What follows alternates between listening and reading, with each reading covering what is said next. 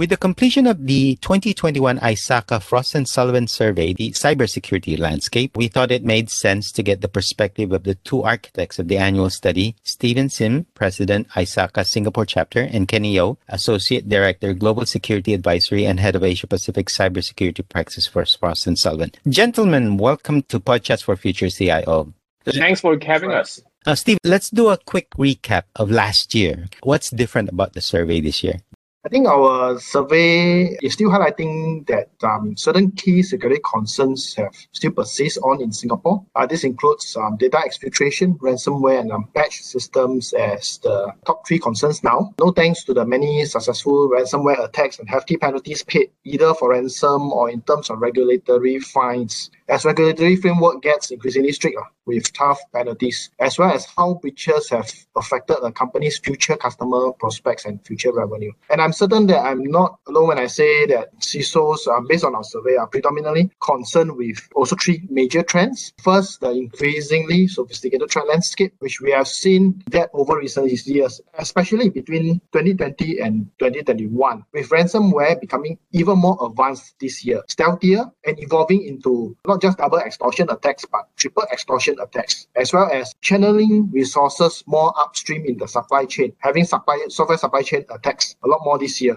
making it harder to defend against. Next, the acceleration to remote work from home as the future of work and cloud due to the pandemic, it has definitely continues to increase the attack surface. Our survey results have indicated that 37% of organizations surveyed are focusing on IT operations to maintain business operations for remote workforce as the main strategy, followed by focus on cybersecurity to better protect organization from attacks, following closely at 31%. Finally, the ongoing journey towards Industry 4.0. If anything else, the pandemic has taught us an important lesson that you need to better automate where you can. And therefore, this acceleration has picked up pace over these two years as well. And it entails a more integrated supply chain and uh, increased convergence of IT and OT, IoT, and 5G. This also meant further enlargement of that attack surface again and requires more due diligence to take place in the risk optimal approach, from security by design all the way to zero trust to assumed breach principles. Compounding these major trends and corresponding challenges I mentioned earlier is the difficulty in recruiting and retaining good staff. I think many CISO CISOs are facing manpower shortage challenges in various degrees. There's a need to best source, outsource when necessary, yet keeping a close watch on potential supply chain and concentration risks with third parties. Kenny, are the points that are raised by Stephen reflective of the conditions outside of Singapore as well?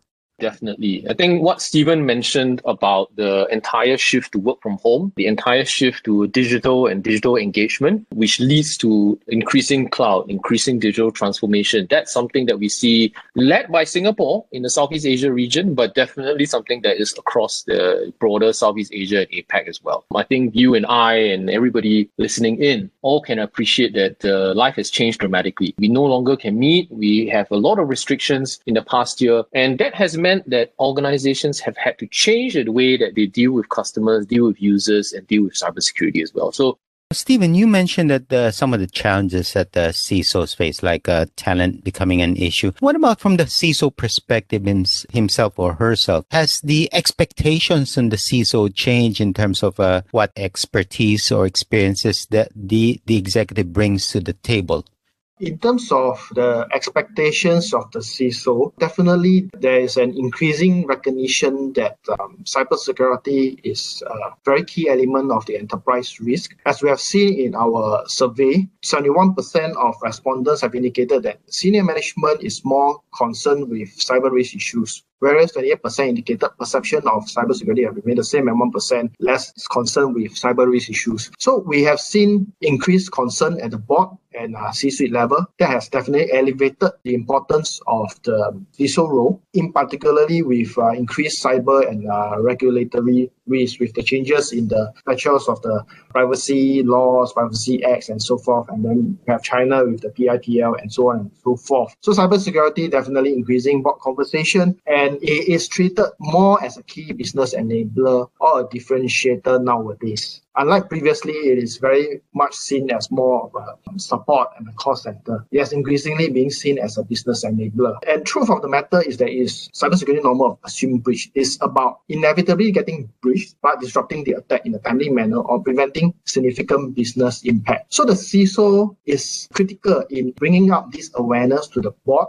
and I think even the board themselves, they are also themselves aware after looking at all the news articles about um, breaches happening in major companies worldwide that no matter whether you're big or small companies, you get breached. But what is key in terms of encountering a breach is that you are able to sustain business resilience ensure that the breach can be timely contained, detect fast, contain fast, recover fast to minimize any business impact. The CISO is increasingly moving towards strategically supporting cybersecurity, not just at the tactical or operational support area. Cybersecurity strategies, entire suite of multi-year master plans are being approved at the board level. And um, projects that achieve that aim is given uh, more resources so to ensure that they they can be seen to completion. So in ISACA, we believe in optimizing risk. Uh, we don't believe in overspending on cybersecurity. So there is no 100% security. And therefore, as a business, you need to take some risk. But how much risk to take depends on good governance. And that entails maximizing business benefits, yet optimizing uh, risk and resources. What that means is you look at the benefits that moving to the cloud brings, and you look at the risk, what kind of controls can you put in place, and what is the residual risk that you are willing to accept, and then move from there. So security by design is an important principle to ensure that this is done correct because we have seen cloud service providers, cloud uh, VMs that have been spin up, uh, the buckets that have been spin up being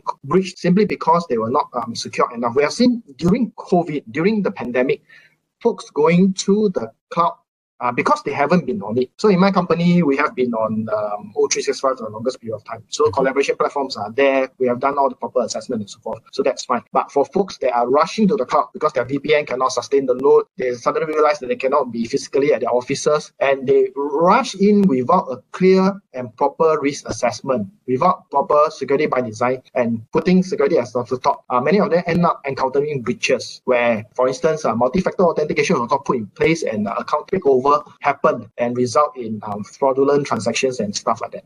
Now, Kenny, uh, can you cite any strengths and weaknesses as far as mm. how Singapore organizations are responding or treating cyber threat these days? Well, I think one of the good things of Singapore, especially when you look at it from a re- regional perspective, Singapore has a very active and mature regulatory environment. So when you look at it from a region, APAC perspective, and Southeast Asian perspective, uh, Singapore is often seen as a, a benchmark for other countries to really look at as they think about their own regulation. Progressive regulation is good in the sense that it really forces organizations to up their game in that way. Singapore has been quite progressive in regulation, in even new technology like cloud and cybersecurity. The observation we see is that so you asked about the strengths of Singapore. Larger enterprises in Singapore really are quite forward and also quite mature in the way that they comply and meet regulatory requirements. Larger organizations like, you know, Stephen is representing a large organization, right? So they are typically quite well versed in cybersecurity and managing the risk very well. The weakness, which I feel is still there in Singapore and region, is around the small and medium businesses. Now, in any country, uh, based on our analysis, we're looking at 95 plus percent of companies are actually small and mid-sized. Uh, they make up a majority of our economy, even though they may not be as famous as large, big brands uh, around the region, right? But these are the companies that are the ones that are most at risk, in my opinion, because very often they don't have the awareness, they don't have the resources, they really just rely on whatever they have. We always hear of some large or medium-sized organizations that are famous in brand name, but when you dig be below the covers, you see that they are just relying on very basic antivirus. They are relying on outsourced IT contractors to handle their cybersecurity. They are not thinking about cybersecurity in their management meetings. So this kind of awareness, this kind of uh, management buy-in, that's something I feel that can still be improved in Singapore and in region.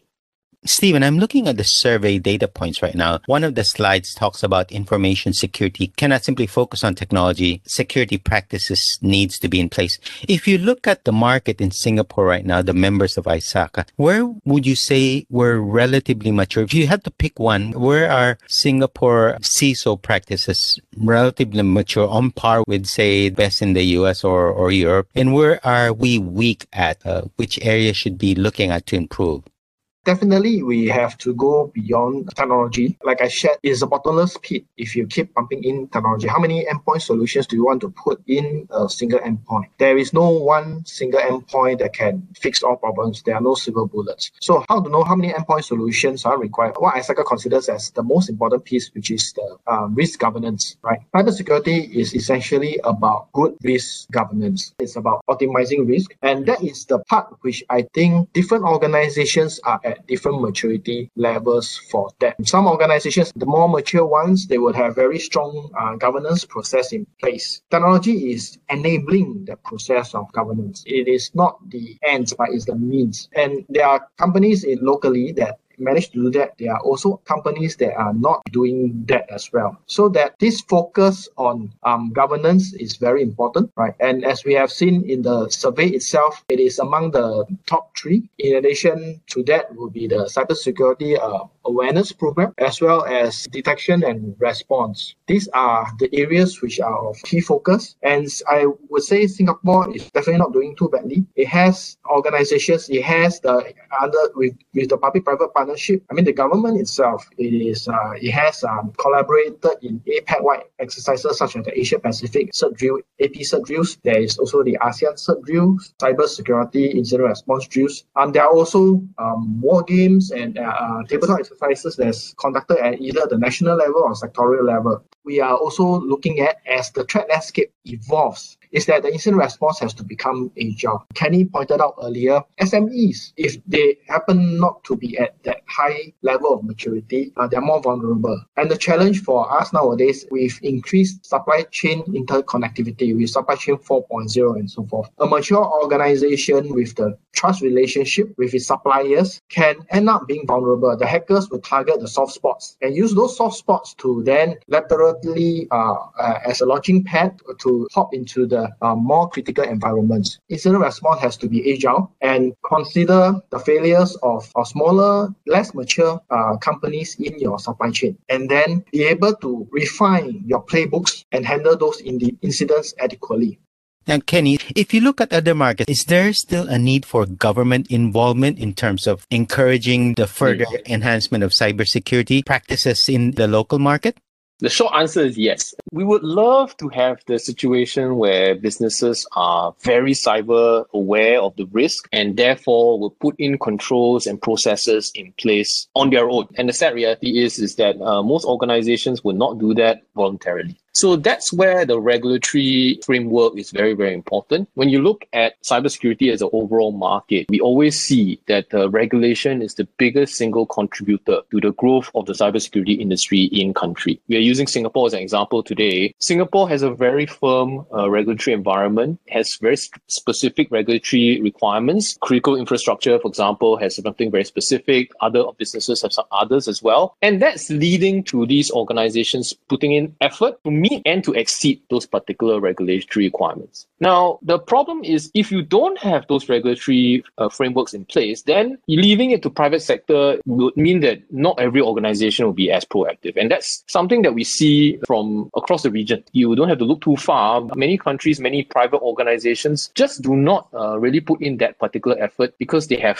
they feel that they have other priorities. Now, regulatory is always one side of a seesaw, if you will. As you increase regulatory requirements, you also make the cost of doing business more more and more onerous because the business owner will have to put in more controls, put in more processes, and that all costs money. it is a balancing act that every country has to do. How much do we put in more and more regulatory framework? How would that impact businesses and how they are able to run? In my view, I think Singapore has done a relatively good job because of the way it has balanced that. Singapore is one the largest single market for cybersecurity in Southeast Asia. It is still seen as a, a good standard for the region. So in that aspect, I see that it has been successful in that balancing act when we talk about risk, uh, there is always a need for alignment from enterprise risk, where and cybersecurity risk are uh, one key pillar of that, and then uh, translate that downwards to ensure that there is alignment with um, IT risk and operational risk. And different members of the CISO office will have different roles to play. Some are taking care of, for instance, um, different security metrics. Let's say the type of attacks that you are receiving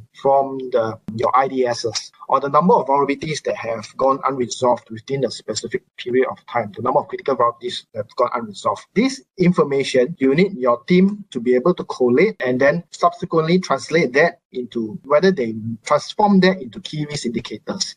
So the key risk indicators are the ones that at the board level or at the senior management level they will look at because these key risk indicators are translated based on uh, the kind of enterprise risk appetite and your cyber risk appetite. For instance, with the pandemic itself, do you still stick to this set of key risk indicators or are you evolving them? Do you want to consider if you are allowing people to work from home, is there any risk from their networks uh, uh, coming out with some measurement of those endpoints that are in the uh, home network? The security of the endpoints become even more important during the COVID situation. We always say it takes a village to raise a child. So cybersecurity is the same, and you need different people to play different roles to ensure that risk is properly reported upwards to the board itself. Kenny, do you have anything to add to that? I just wanted to reiterate that sometimes the senior management still doesn't look at cyber risk as a legitimate business risk. Sometimes just farm it out to the IT or the CIO or the CISO team as something technical that needs to be solved. So I think uh, this is definitely a very, very important point to reiterate. Cyber risk is really a business risk. So I think it's really important. The members of ISACA are very specific to try to improve the posture of their organization. And we see that this is one of the ways, right? You constantly keeping the management team updated, constantly briefing them quarterly or more often to make sure that they are understanding the risks involved and incorporating that into their own broader business risk management. So I think that's always the case, right? It has to be uh, led by the top and led by senior management. What should the CISO focus on in, in 2022 from a functional perspective and from an, an executive level?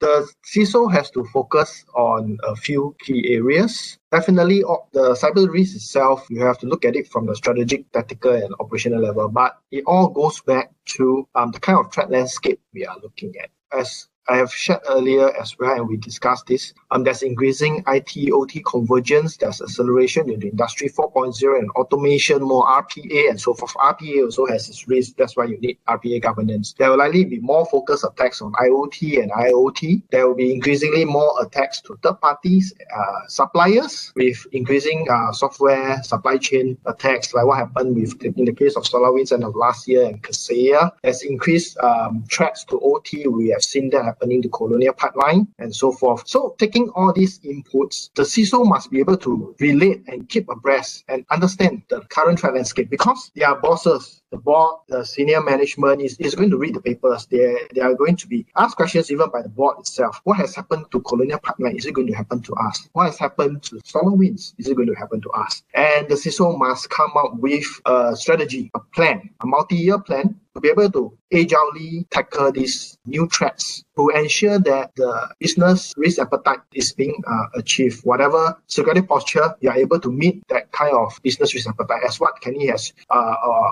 also we powder the upon, it is very important to have that alignment between business risk, IT risk, and operational risk. And CISOs are increasingly taking care of not just the IT aspect, but also, also the OT aspect.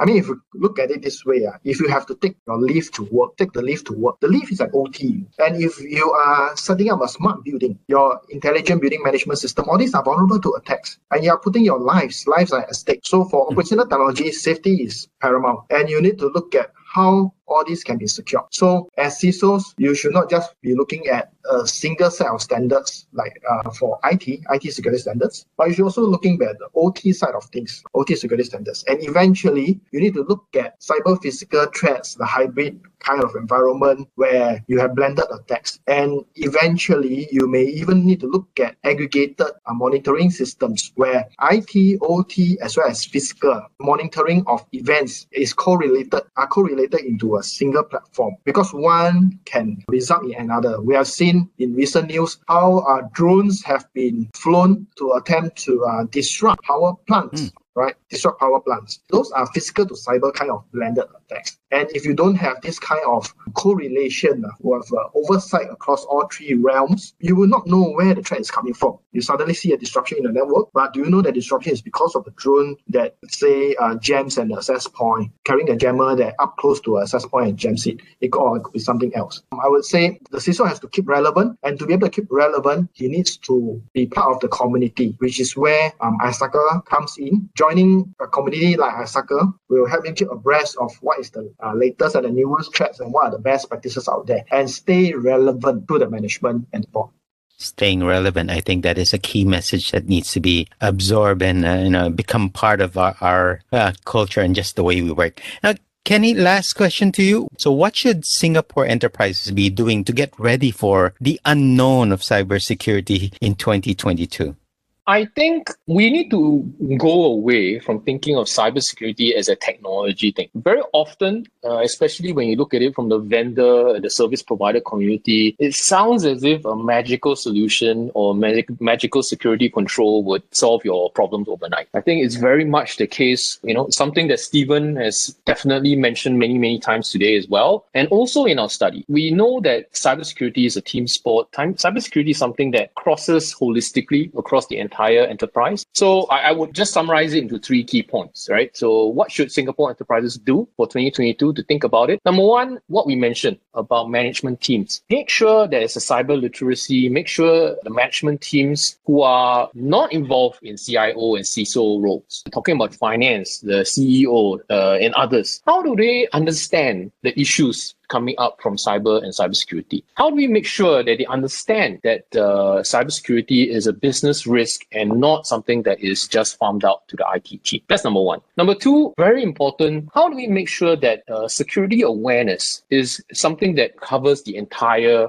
operations from the most senior management and the board all the way to the line staff. How do we make sure that there's systematic program to make sure everybody is kept up to date, everybody is aware of what to do and how to identify, let's say, phishing emails and others. So a, a, concerted program across the entire organization for security awareness. And number three, Stephen mentioned this as a CISO as well. How do we make sure there's cyber resilience? Are you conducting cyber drill? Do people know uh, what the process is should something happen. Make sure that that's drilled. Make sure that practice runs for that because nothing really beats having to go through that exercise. You know, everybody says that they know the process until they have to simulate the process. So it's very important to have that. So number one, make sure there is cyber literacy, right? Especially at the senior level. Number two, create a cyber security awareness program. And number three, conduct those cyber drills to make sure everybody's practiced. Thank you for that, Kenny. Stephen, anything else to add to those three points from uh, from Kenny? I think definitely those are um, great points. Um, and I, I, just want to um, add on what I've shared earlier as well that um, this assumed breach um, mindset uh, is important for those organizations that have not yet got bought in or converted to this mindset. They have to do so. So uh, it is not about asking how secure are we. It's, it's about asking um, how well are we set up in terms of our posture to meet our risk appetite. Right. Mm. So this assume breach approach. It goes beyond security by design. It's about assuming you don't trust your supplier network, you don't trust your own network. So you are constantly hunting for threats in your environment, right?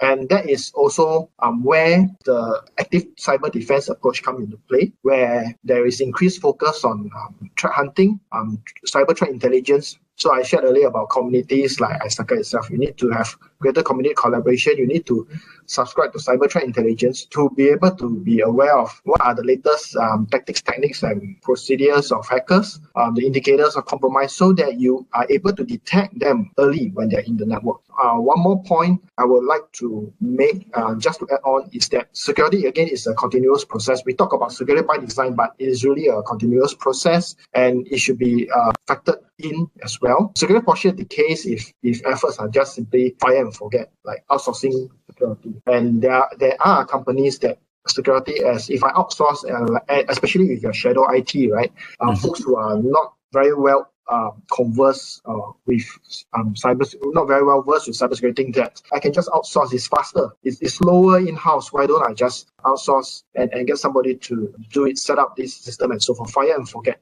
But eventually, security posture will deteriorate, and if it's not properly maintained, things like uh, simple things like orphan accounts and so forth, people leaving the company and the account doesn't get removed if, if you don't have that oversight. So governance is very important. And with that increased supply chain and even cloud service providers, we are concerned with concentration risk. As more and more companies are going onto the cloud, it's important to we have seen an uptick in uh, multi-cloud strategies. I think Kenny can attest to that. In our surveys, we see uh, more folks are on multi-cloud, and that helps relieve uh, concentration risk use, relying on a single cloud vendor because cloud service providers have also been disrupted before due to either uh, operational human errors or cyber attacks right? So that business resilience plans to um, avoid concentration risk is due to outage in a single vendor has also become very important. I think one final point. I think that uh, enterprises should also channel less focus on cyber insurance.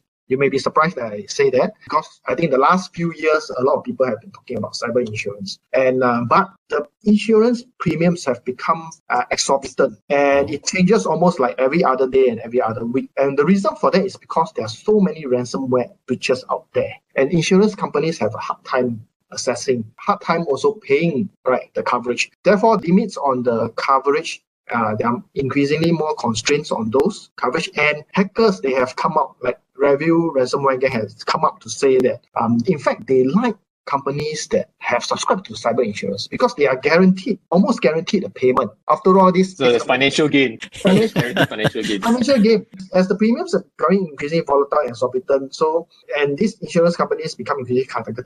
It's, it's still important to go back to first principles and ensure that the security posture is well maintained than simply expect um, payouts from insurance companies. Kenny, Steven, thank you very much for joining us on Podchats for Future CIO. Thanks for having me. Thank you so much. That was uh, Steven Sim, President, ISACA Singapore Chapter, and Kenny Yeoh, Associate Director, Global Security Advisory and Head of Asia Pacific Cybersecurity Practice at Frost & Sullivan on the topic of what we can learn from Singapore's cyber readiness posture. You are listening into Podchats for Future CIO. As always, if you have a topic you'd like us to cover on this channel, simply email us at editors at cxociety.com. We'd also like to invite you to sign up for our free weekly newsletter so you won't miss an episode of Podchats for Future CIO. In the meantime, stay safe, have a great day, and see you on the next episode of Podchats for Future CIO. Bye for now.